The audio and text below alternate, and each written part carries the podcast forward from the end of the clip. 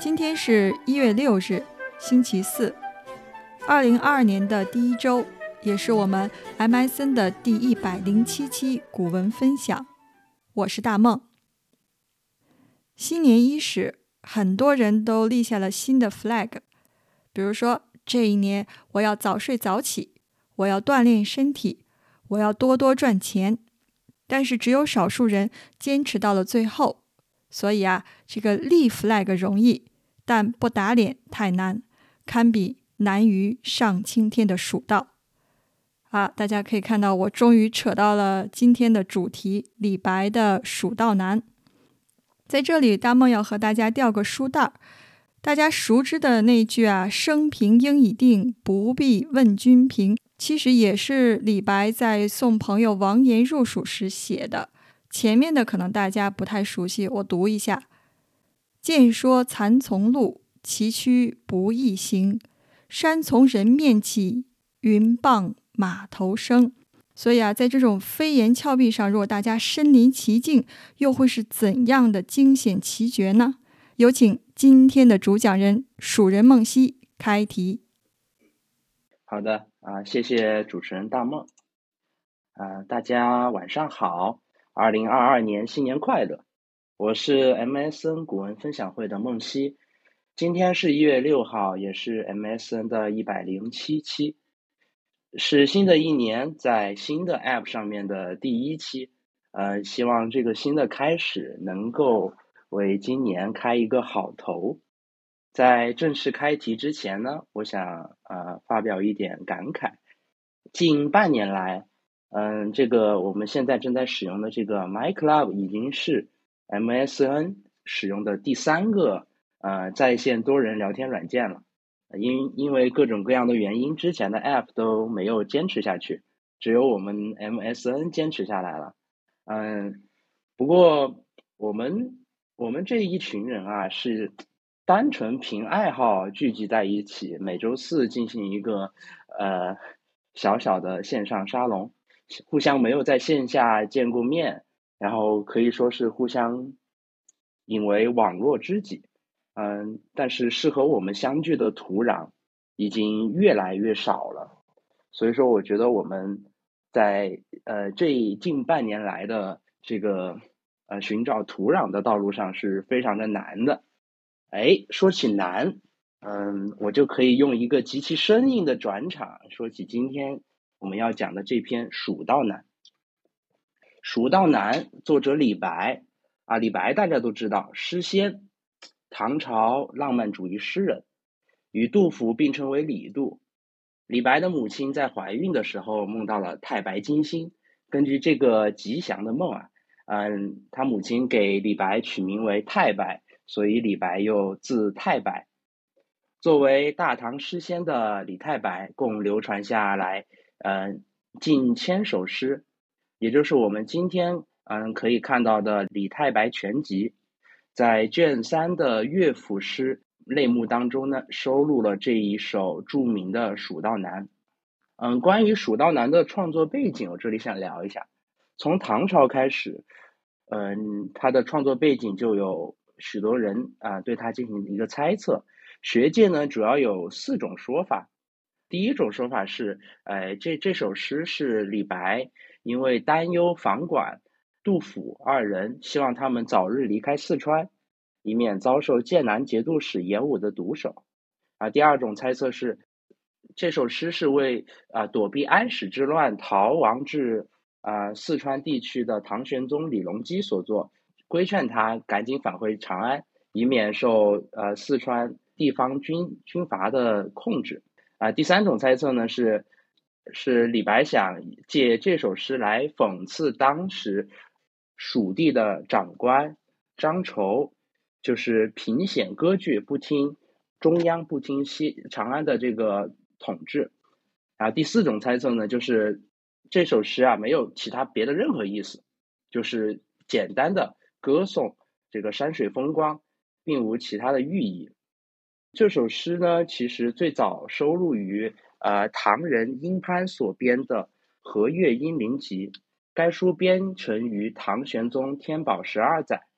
啊，由此可知呢，啊，李白这首诗的写作年代最迟也应该是在呃这个《和乐英灵集》编成之前啊，那个之前呢，安史之乱也没有发生，而且呃唐玄宗也是就是安安居在长安的嘛，然后那个时候房管和杜甫也没有呃入川，所以说李白。如果说是他是担心唐玄宗，或者说是担心啊房管杜甫二人的话，呃，这这种说法是立不住脚的。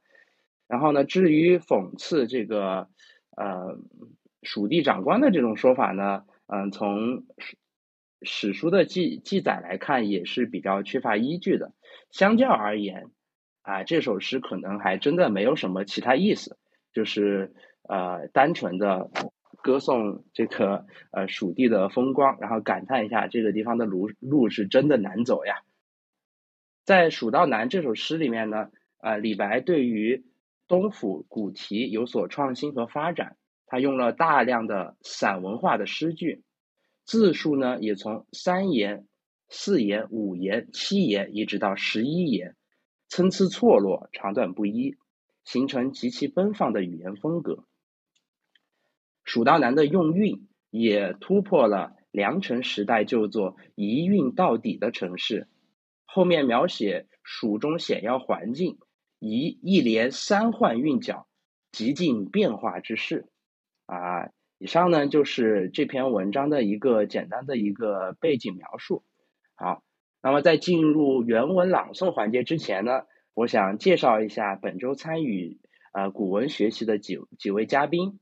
啊，第一位是啊博古通今、知识渊博的啊嘉祥安善老师啊，第二位是十八般武艺样样精通、啥乐器都会的狼灭，第三个就是我啊。其中呢，老师是西安人，我是成都人，狼灭呢也现在也旅居在成都。《蜀道难》这篇文章正好是描写从啊秦地进入蜀地的这个路呀，是真的难走啊。今天的这个。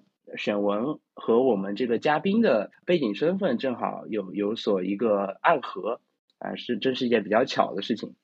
好了，废话不多说，那么下面有请啊老师为大家开篇朗诵《蜀道难》。《蜀道难》，唐·李白。噫吁兮，危乎高哉！蜀道之难，难于上青天。蚕丛及鱼凫，开国何茫然！尔来四万八千岁，不与秦塞通人烟。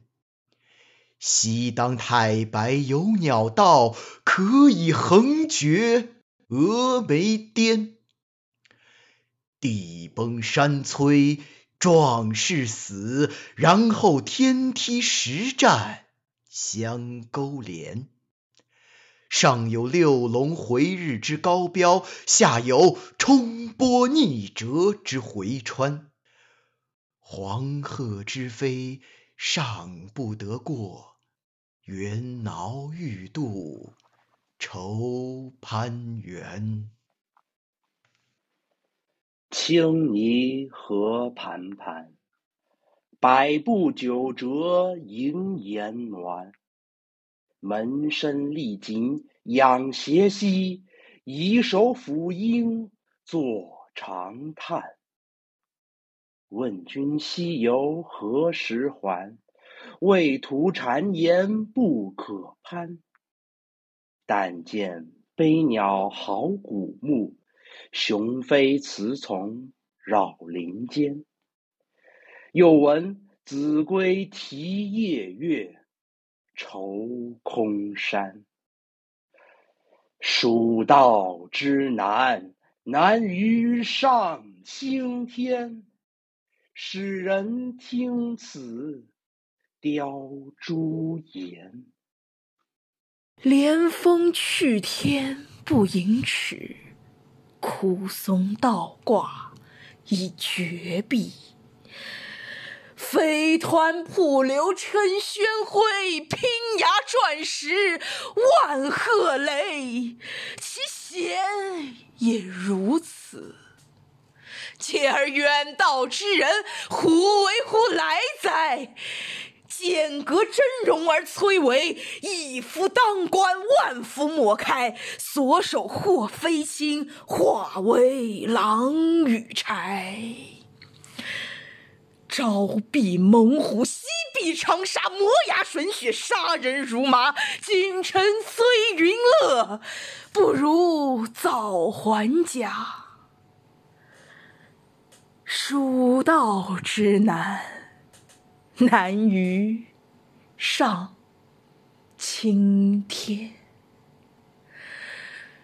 侧身西望，长咨嗟。好，那我们开始今天的文章讲解部分，有请老师。好的，谢谢大梦。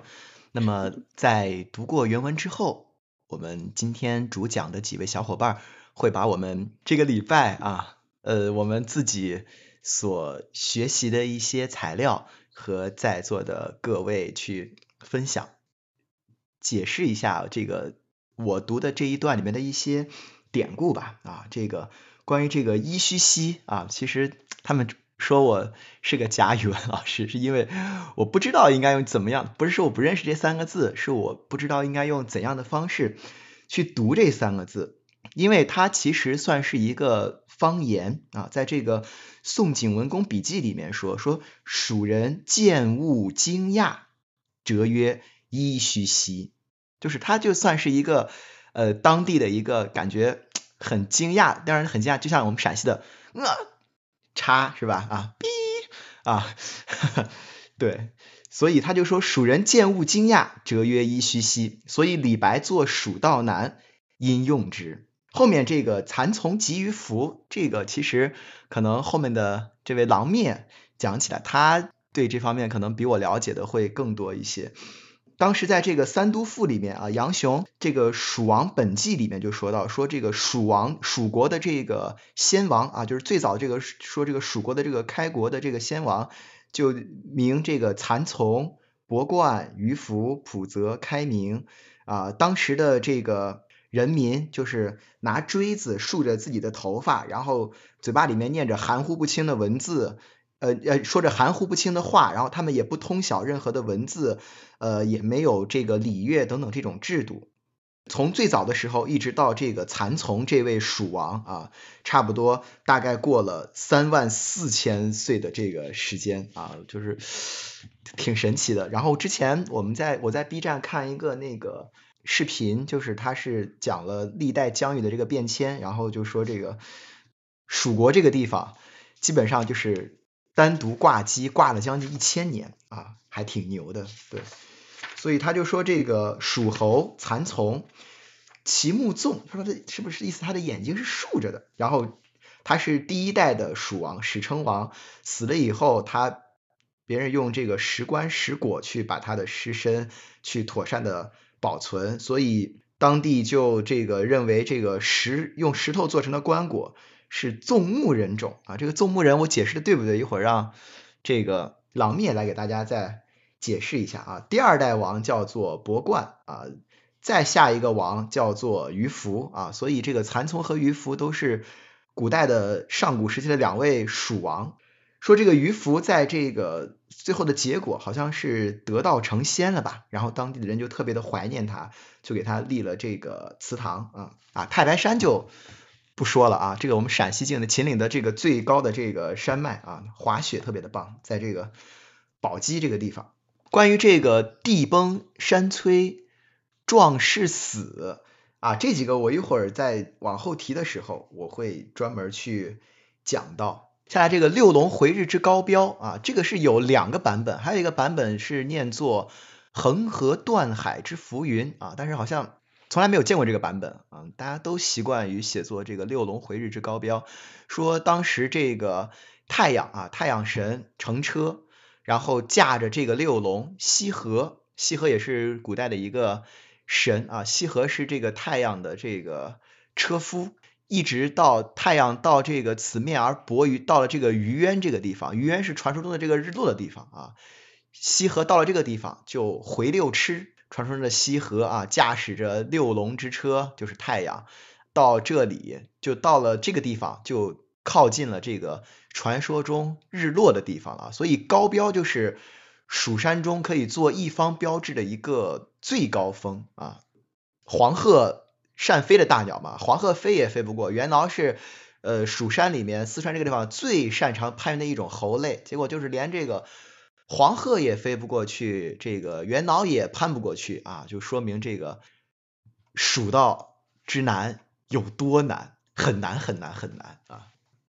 那么我我我今天大概讲的大概就是这个，算是我们从蜀道难出发，算是跟着李白去旅行一番吧啊。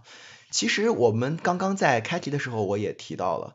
我说这个当时唐朝的时候，在社会上一直流行着一种社交公关的行为，叫做干谒啊，就算是呃唐朝给那些没有背景、没有靠山的这些人一个为数不多的这个阶层能够上升的一个机会。就是这个干谒，就是不管你是来自唐朝哪个穷乡僻壤的这个角落的这个读书人啊，只要你相信。你的文章是人间最亮丽的那朵烟火啊！你可以很大方的去把你的诗文直接转发给帝国的达官显贵啊！如果这些人看入眼了，他们不但点赞了，而且在自己的朋友圈里面转发一番了，那么你一个晚上啊，你就立刻可以成为这个微博的这个热搜榜啊，霸占微博的热搜榜，甚至于被皇帝看中也不无可能。那干业的文章很重要，所以当时的人就会努力的把自己的文章打造成我和我的小伙伴都惊呆的这种爆款啊！对于这些寒门学子来说，就是一项非常重要的一个工作啊。事实上，整个唐代的时候，士子都在去干业，而那些被人记住、成为这个文坛的这个佳话的这些我们说的所谓的这些成功案例。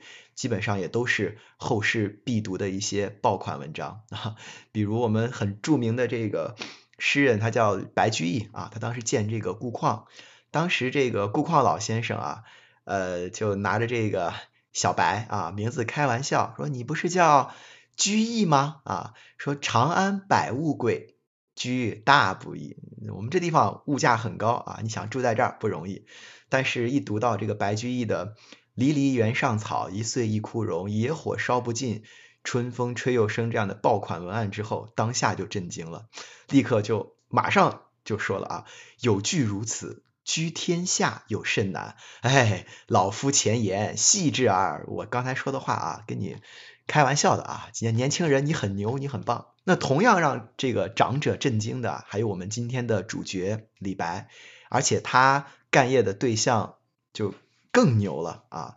不仅不止就是他官做到了这个礼部侍郎，然后兼了这个集贤院的院士，而且他还写下了“不知细叶谁裁出，二月春风似剪刀”这种在当时市面上备受称赞的这种金句啊！他是谁呢？他就是那个回写《回乡偶书》的贺知章啊！他就是读了李白的这篇文章之后，他就当场就震惊了，说：“子。”谪仙人也啊，说你就是被天上贬下来的仙人呀，一下子就坐实了这个李白的这个诗仙的这个称号。那这种让贺知章这种诗坛高人都能为之拜服的文章，该是有多么的精彩壮丽呢？后代很多人就认为啊，就是很确凿的，就是指出就认为说这篇让贺知章为之惊叹的文章。正是李白的名篇，也是我们今天的主角《蜀道难》。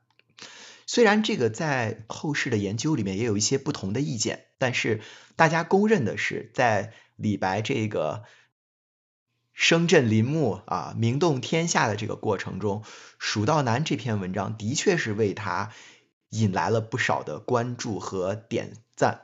所以像。孟当时的这个孟起啊、王保定这些人还觉得，如果有什么文章，如果能让贺知章都这个备受震撼的话，那不用说，一定是他的《蜀道难》了。那这个文章为什么当时能够成为一篇热点文章呢？很重要的一个原因就是当时的这个蜀道对大多数的唐人来说是一个非常热门的一个话题，因为蜀中这个地方土地肥沃，物产也特别的丰富。他当时在唐朝的时候，每年都要向长安输送大批的物资啊，直直到今天也是一样啊。这个开在西安市各地的这个。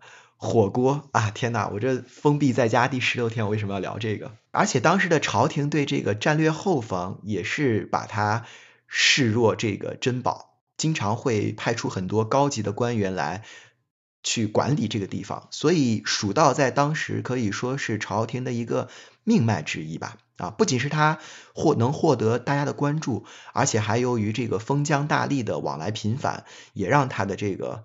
话题热度不断的增加，所以李白的《蜀道难》一出，就很容易引起当时文人的一个共鸣啊。唐代时期的这个蜀道，其实是指沟通成都平原、汉中平原和关中平原道路的一个统称啊。由于我们知道了这个八百毫米等降水量线嘛，秦岭的这个横亘，就是本来这三个地方是处于。尔来尔来四万八千岁啊，不与秦塞通人烟的这么一个状态的，而且为了打通这条蜀道，从蜀国先蜀地的这个先民，从千年之前的战国末期就开始了非常艰难的这个筑路之旅，这也就是刚刚李白提到的这个地崩山摧壮士死，就是据。东晋的这个《华阳国志》的记载说，蜀道最早可以追溯到当时公元前三百四十七年，就是周显王的时候。据说当时这个秦国的惠文王是嬴驷，对吧？驷儿啊，嬴驷，傅大龙的这个经典角色。秦惠文王送给蜀王五名美女，然后蜀王当时派武丁来迎接。到梓潼这个地方的时候，武丁看到有一条大蛇。盘踞在山中的洞穴之中，其中一个人呢就冲上来抓住大蛇的尾巴，就想要把它给拽出来，结果力气不足。后来呢，五位壮士啊一起上，和大蛇进行了一场啊你来我往的生死拔河。结果突然这个时候，地崩山摧啊，一声巨响，整个山都崩塌了，五位壮士和五名秦国的美女都被压死了。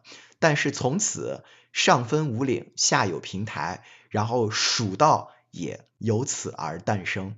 那当然，这只是个神话故事。其实还有一个，就是说，还有一种很流行的说法是，当时的秦王将金子塞在石牛里面，然后就哄这个蜀王说啊，这是一个能拉出这个金子的这个金牛啊。然后蜀王很贪财嘛，啊，他就派了这个武丁开山辟岭。去开通蜀道，结果呢，武丁就死在了修建蜀道的过程之中。哎，到时候金牛运来了啊，蜀王一看，我勒个去，上当了啊，就把这个石牛扔在北郊。应该现在的这个成都市还有有一个金牛区嘛啊，就是这个由来。而结果蜀王上当的时候，秦国的大军啊，已经沿着蜀国人用鲜血和汗水开辟的蜀道啊，一路。杀将过来了啊！但是这些故事都是依托当时这个嗯 秦司马错伐蜀的这个故事，然后这些来改编的啊。就是所以，但是我们可以从这些蜀中世代相传的这些故事中，我们就能知道，当年为了开辟蜀道，蜀国的人是付出了非常惨重的这个代价的，结果换来的呢，却是一段很。沉痛的亡国史，在这里代表秦国人道歉啊。所以就是说，李白所说的这个“地崩山摧壮士死，然后天梯石栈相勾连”，应该不是所谓的夸张，而是古代蜀人就是为了开辟蜀道，为了让四川平原、汉中平原和关中平原连通。的这个代价应该是一个真非常真实的一段描写。其实他经历了历朝历代的营建之后，到唐代的时候，川陕的蜀道已经形成了呃四条比较成熟的大道了，像这个奉新道、包斜道，还有这个淌洛道和子午道啊，这四条大道都是由北向南均分三段啊，北段是长安到凤翔，之后分别在这个凤翔、眉县、周至。长安府县进入穿越秦岭的这个就嘉陵江嘛啊，嘉陵江、包斜这和这个子午四条古道，然后穿越秦岭之后，再到这个三泉县、金牛，反正一大堆地名儿。这个是从这个金牛县到成都的入蜀一道。在这四条蜀道里面，唐代人走的最多的就是叫奉新道，因为这个路比较短，而且相对于其他的路要稍相对来说要平缓一些，安全一些，而且主要是这一路上人多嘛，所以它驿站也多，人烟也比较稠密啊。呃，后面我下一句提到的这个百步九折和和盘盘的这个青泥岭，就是这个凤兴道上的必经之路。其他的几个路，反正。或多或少都会有一些这个偏远隐蔽，尤其是这个唐洛道啊，它这个在中唐之后成为了这个唐朝皇帝专用的这个逃难的一个通道了啊，所以他们其他的就都没有那个奉兴道相对来说要好走一些啊，而这个四道最东有一个子午道，是三国时期魏延想要。奇袭长安的时候所走的那条蜀道啊，我们上次刚好讲过这个《出师表》，这位于这个位于四条道路的最东边，由于距离唐代的这个地方比较远。这个凉州艰南比较远，比较冷僻，但是我们当时说的这个荔枝啊，一骑红尘妃子笑，无人知是荔枝来。杨贵妃爱吃的荔枝就是从这条道路运到长安的。那你要说今天我们的这个从西安到四川走的是哪条道呢？啊，我们走的是高铁这条道啊，从以前的这个普通火车十六个小时到现在三个半小时，我们就可以早上。冰封凉皮肉夹馍啊，中午宽窄巷子吃火锅啊，就还挺爽的啊。据说后面那个高铁开通之后会会，现在只有动车，高铁开通之后可能会会更快一些。其实，在李白之前啊，就是广义的蜀道已经开辟了上千年了，而且它这条路不论是在战争还是和平年代。它的战略意义都很强，然后来往其间的人也算是熙熙攘攘。其实《蜀道难》这个诗最早不是李白写的啊，呃，在乐府旧体里面就有《蜀道难》，而在李白之前有至少就是有三个人是以明确以诗歌的形式写过《蜀道难》的啊，就是一个是呃萧纲啊，就是梁朝梁的这梁朝的这个简文帝，还有这个。梁朝的这个骈文的这个大家，这个刘孝威和陈代的文学家叫这个殷谦，呃，但是他们写的《蜀道难》跟李白的这个《蜀道难》差别还是挺大的啊。萧纲他当他是这个昭明太子这个胞弟啊，他他跟他跟他这个父亲梁武帝，他们和他的这个弟弟啊，他们三个人都是文学造诣都非常的高。他当时是以《蜀道难》写的一个乐府旧题啊，他当时。写的就是这个巫山七百里，八水三回曲啊，笛声下复高，原啼断还续啊，就他其实写这个内容有点偏题了，因为他写的是长江三峡水路的方向，但是其实如果我们考虑到当时是一个南北对峙的一个背景，他又是梁朝的这个贵重亲王。后来，后来又当了太子嘛，你很难要求他去 川陕军事对抗的第一线啊，去犯险去体验生活。所以他的蜀道难，最多只能是把这个三峡水路的这个危险，算是给大家叙述了一番。而另外两个人，他所描写的这个蜀道，还是比较传统意义上的这个蜀道啊。刘孝威写的这个蜀道难，但是他因为写的是这个。他善于写这种宫体诗，所以我们就知道这个宫体诗就是这个瑰丽华美啊，它更讲究这个词藻的这种铺陈。他光说他提到《蜀道难》的时候，他只说玉垒高无极，铜梁不可攀啊。倒是另一个人他写的这个《蜀道难》结尾是“蜀道难如此，功名俱可要”，这个倒是有一点儿后来李白在写《蜀道难》的时候这种。啊，淡淡的忧伤了啊，这种感觉了。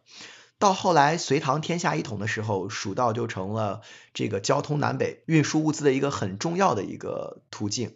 所以当时这个初唐四杰的王勃，他来到这个蜀道的时候，他当时在这个地方也写到了啊，写到了这个提到蜀道是重门临巨壑，连洞起重危。另一个初唐四杰之一的这个卢照邻。啊，他当时离开京师，这个到达这个离京师不远的这个陈仓啊，就宝鸡这个地方陈仓驿的时候，他也心情书上呢写下了这个“严景矮珠光”还有“今朝好风色”这样的句子。所以就是说，对于李白的，就对于这个蜀道的艰难，其实是历代都有歌颂的。所以当李白在写《蜀道难》的时候，他其实当时遇到了一个很尴尬的一个局面，就是《蜀道难》已经不是什么特别新鲜的题材了。如果你再去单纯的去吟咏这个蜀道的风光啊，感叹一下这里的天险多么的摧伟啊，抒发一下自己的忧伤，那他的。《蜀道难》写的再好啊，那也不过是一个换汤不换药啊，也没也不可能脱颖而出。所以他当时就想要写的话，他就得另辟蹊径。就是在李白之前，虽然已经有很多人写过《蜀道难》了，但是李白应该是第一个用全景式的手法，就是专门以蜀道为题去写作的。就是他整篇诗完整的展示了这个蜀蜀。地这种风土人情和这种风貌，之前无论从篇幅还是角度上来说，好像大家写蜀道难都形成了一种思维定式啊，就是我在这里，我看到什么就写什么啊，我就是路过了哪些景点儿，看到了什么场景啊，突然有一点那种啊，我能够走过这里的这种感慨，如此而已。但只有李白，他好像根本不在乎那些具体的道路，也不在乎这个蜀道上。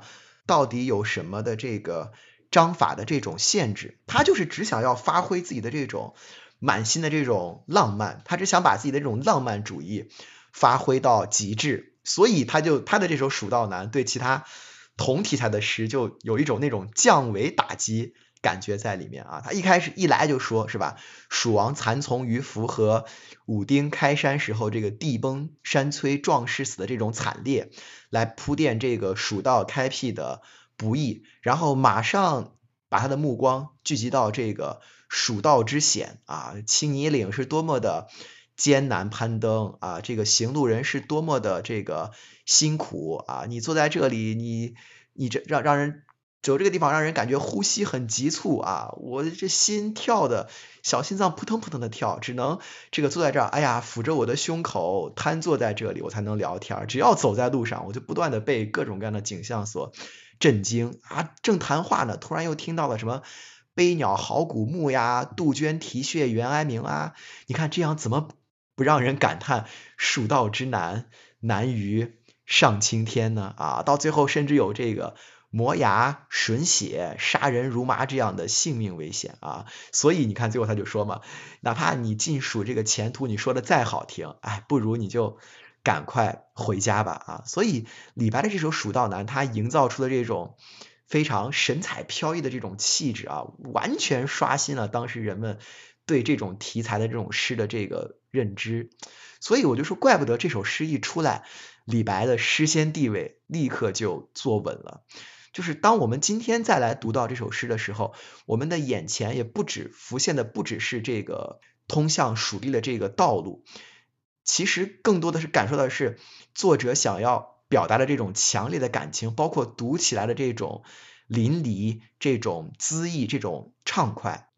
诗中的文字虽然只是在描述蜀道的这个艰难险阻，但是我觉得可能所有读完这首诗的人都能感觉到，啊，这个作者绝对不仅仅是在说蜀道啊，他他的内心还有很多的这种意境想要传达给我们，而且随着每一个人的这个你的经历不同，你对待事情的方式不一样，你在读蜀道难的时候，你的内心也会生发出不一样的这种。情感就有后面就有人提出来了，说有的人认为李白是在骂这个严武啊，就是他是当时中唐时候安史之乱出镇蜀地的这个官员啊，也有人认为他是在讽刺呃安史之乱中逃蜀的这个唐玄宗啊，等等等等等等，就是还有人觉得李白因为仕途不顺，所以借蜀道难为题以寄托。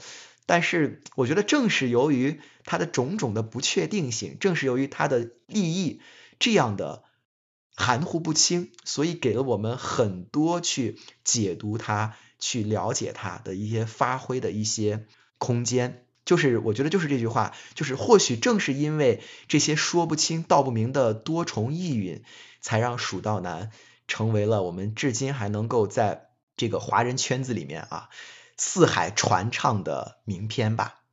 嗯，好，我的分享就到这里，谢谢。好的，那我们问一下梦溪，这个嗯您准备好了吗？准备了好的呢。好，请大家看到这个第一张图啊，第一张图是一个四川的地形图。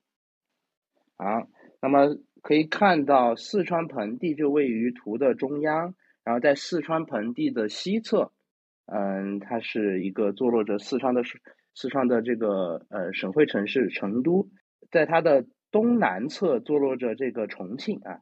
四川盆地呢，它是呈一个菱菱形的，或者说是呃信封形的一个这么一个形状。然后从这个图就可以看出来啊，四川中间是盆地，周围呢，周围全是山，周围这些山它都是海拔两千到三千米的嗯山脉和高原。它的北边是大巴山、米仓山、龙门山。西面是青藏高原边缘的邛崃山、大凉山，南面是大娄山，然后东面是巫山。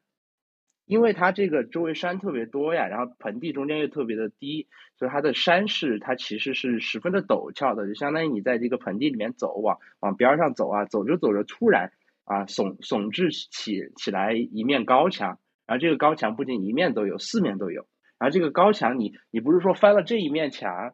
你就一路平坦了，而是比如说你往往北走，就四川如果从从成都出发往北走的话，你要想到去想想去西安的话是非常之困难的，在古代来说，你翻到这这一堵墙，你过去了是连绵不断的高山和丘陵啊，地形非常的难走。如果没有呃修修建的道路的话，那么人或者马在上面走是非常的困难的。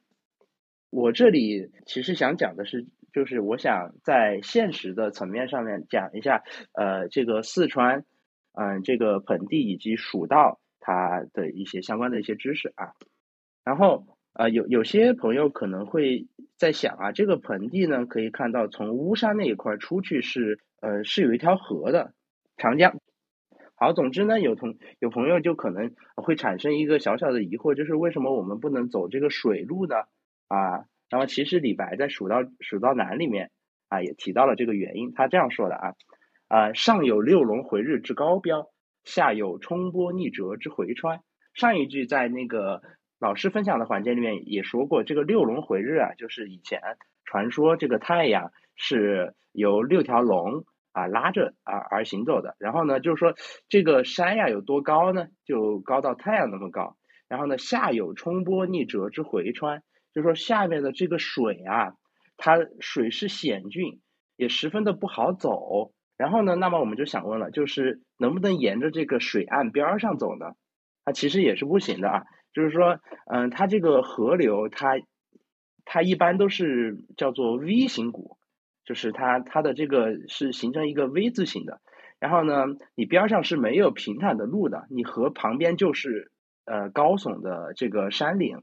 然后呢，它这个谷底到谷峰之间的差距，一般来说平均在五百到一千米啊左右，而且十分的陡峭，你根本就没有办法过人啊。所以说，在这个帆船技术没有这个科技点没有点到特别高的话，这个船在上面在水路上面走也是十分的危险的。所以说，沿河而走这个也是呃，对于古代的人来说也是，也是一个非常困难的一件事情。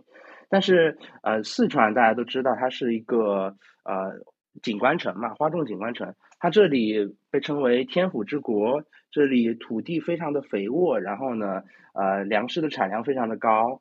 这个地方的产出的物资总要运出去嘛，也要从外面买东西进来嘛。所以说，呃，这个与外界沟通的呃这个道路是必须得有的。所以说，古代它就有一个叫做金牛古道的这么一个道路，是通往。啊，往北走的啊，这个在老师刚刚啊讲述的这个环呃这个部分里面呢，也也有提到啊。那么在这张图里面，其实也可以看到这个呃，我来讲一下这个金牛古道是怎么走的。它南起成都，有所以说由成都向北，经过广汉，经过德阳啊，再经过梓潼，经过剑阁，经过广元，然后呢，这个时候就出川了，然后穿过秦岭。然后再出斜谷，再直通八百里，就直接到了呃长安啊这么一条道路啊。这个金牛古道呢，现在成都的主城区啊，其中一个就是金牛区。那么金牛区它的这个名字的由来也是来源于金牛古道。然后金牛区它还包含了一个比较呃跟古蜀国有关的一个遗址，叫做金沙遗址。然后这儿也挖一个坑，希望以后嗯狼面能够讲一下啊。然后我这里就我这里想顺便的再介绍两个呃成都的这个城区的名字的由来。首先第一个是青羊区，嗯，青羊区也就是我所生长的、我所在的一个城区，我很喜爱这个区。青羊区的名字的由来来源于辖区之内的这个非常著名的青羊宫。啊，青羊是一个非常古老的地名啊。相传在周代的时候，老子西行至函谷关，与关岭啊乙喜他他们合著了这个，就写下这个《道德经》。然后临别的时候，他就说啊，啊子行道千日后，于成都青阳寺寻吾啊，就是说啊，你你走走了这个一千天之后啊。然后呢，你可以在这个成都的这个青阳寺里面来来找我。然后后来道家的这个呃追随者就在这个青阳寺这个地方修建了庙宇啊，叫青阳观，应该叫啊。唐朝呢改名叫做青阳宫。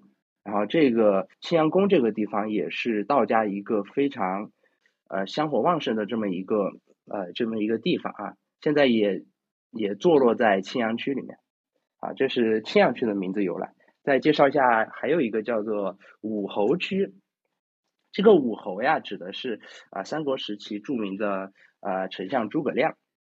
它武侯区的来源是源于武侯区里面啊有个叫做武侯祠的这么一个景点。武侯祠它这个地方也特别的有意思，就是可能很多人都不知道，这个地方其实最早它是纪念刘备的。它是建于张武元年，也就是公元二百二十一年的时候。它是最先是叫做最先叫做汉昭烈庙，它是纪纪念刘备的。然后呢，后来呢，把这个纪念诸葛亮的这个祠堂呢，也一一同的搬了进来。然后呢，它是一个相当于是君臣合祀的这么一个祠庙啊，它是非常嗯有名的。然后呢，后来就是当地的人就记谁记得更深呢？就都把刘备给搞忘了。然后呢，就把这个地方本来是原本是纪念刘备的，然后后来两个人一起记了，但是呃都没有把这两个名字都给记住，就都在说武侯祠，武侯祠。所以就就这个地名就逐渐的流传下来了啊。这个也是成都的一个非常著名的一个景点啊。好，然后呢，金牛古道上面还有一个啊值得说的地方。啊，就是原文里面其实也有提到，就是剑阁峥嵘而崔嵬，一夫当关，万夫莫开。就是这个剑阁这个地方呀，地势非常的险峻，它也是金牛古道上面的一个必经之地。这个地方为什么说它是一夫当关，万夫莫开呢？我这里上传上传一张图啊，这张图呢是目前的这个剑门关的这么一个景点的一个一张图。不过这个这个剑门关呢，它啊，我先说一下为什么它改名了啊，它以前叫做剑阁，然后嗯，是诸葛亮任蜀汉丞相的时候啊，然后呢，在此呃，他看到这个剑山之间有隔道三十里，又见大剑山中段处壁高千仞啊，天开一线啊，便在此垒石为关，以为屏障啊，称剑阁。又称剑阁关，然后后来诸葛亮五出啊岐山，将为十一次北伐中原，都经过了这个地方。这个是呃剑阁关是入蜀的咽喉，军事的重镇，历史上是兵家的必争之地。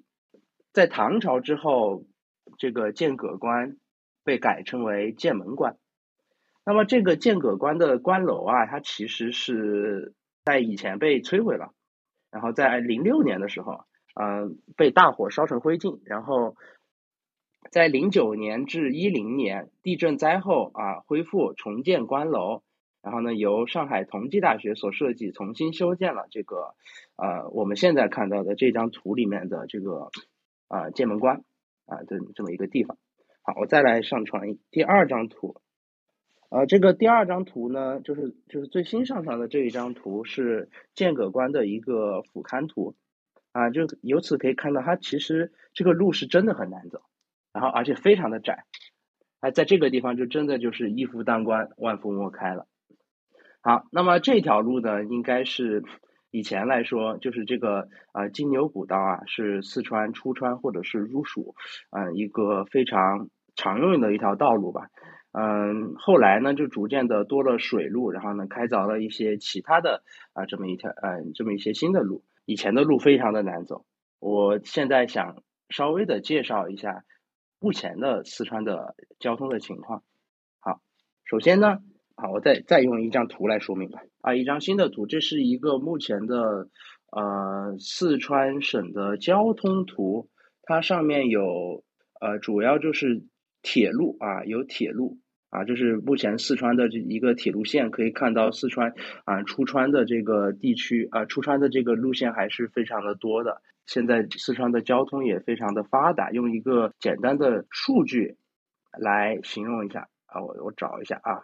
目前四川呢，四川境内有啊民用机场啊，目前我这里查到的有十六个民用机场，光成都呢就有双流国际机场和天府国际机场的这么两两个机场，然后在二零一一年的一个统计数据啊，这个双流国际机场的嗯航空公司有十六家，航线有一百四十多条，可以直飞国内外的许多的城市。旅客的吞吐量达到了两千九百多万人次，货油吞吐量达到了四十七点七七万吨，机场排名全国第五，城市排名全国第四，啊，这这里的客流量也是非常之大的。再用一个刚刚其实老师已经提到的一个一个小小小知识点啊，就是现在从成都，我此时此刻到到西安啊，是要花多久呢？我刚刚查了一下啊，我现在如果坐高铁的话，需要花需要花十四天，因为你要隔离。嗯，好的，呃，就是好回来回来，高铁啊需要花三小时十分钟，如果坐飞机的话，只要一个半小时就能够达到。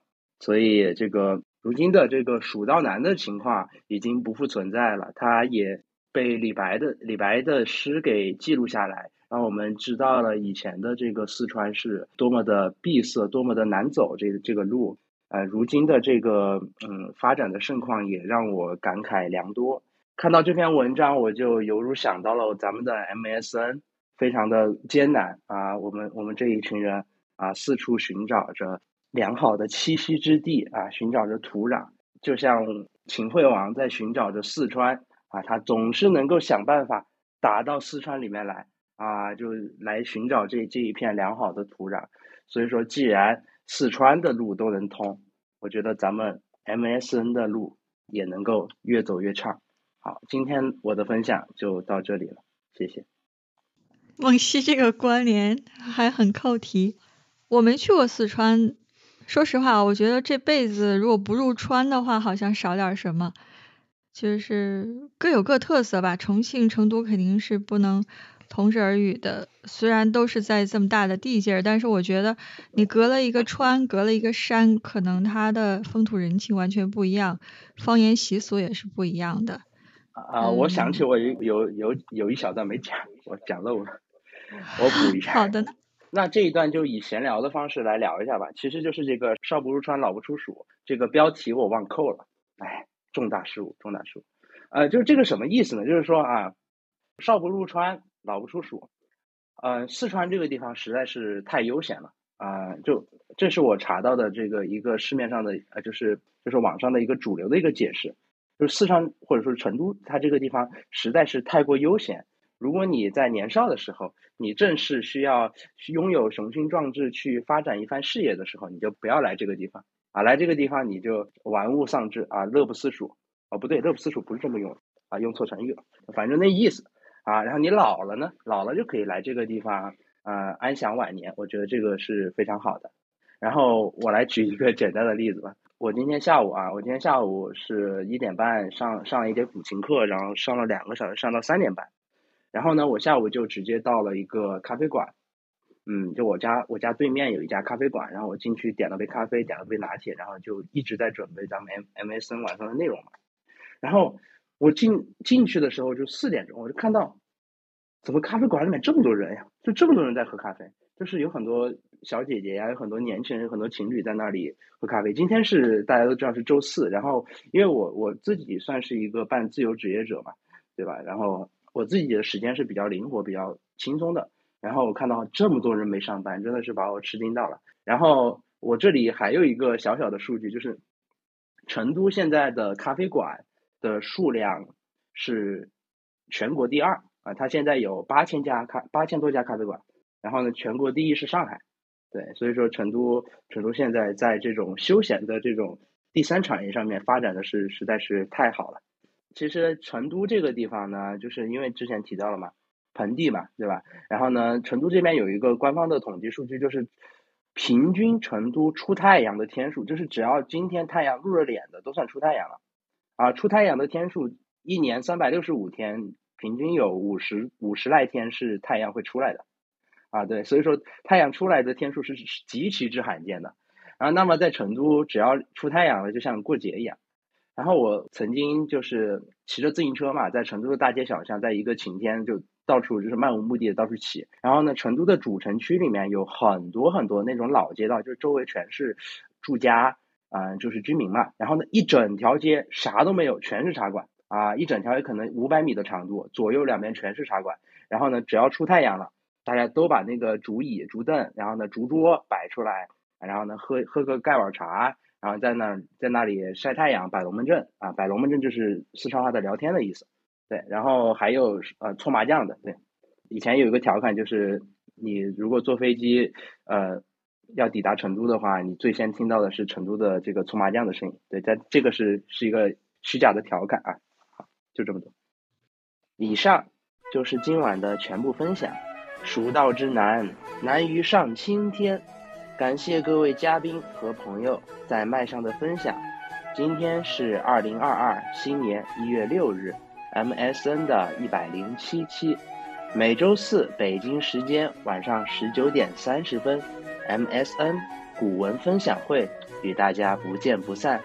我是梦溪，大家晚安。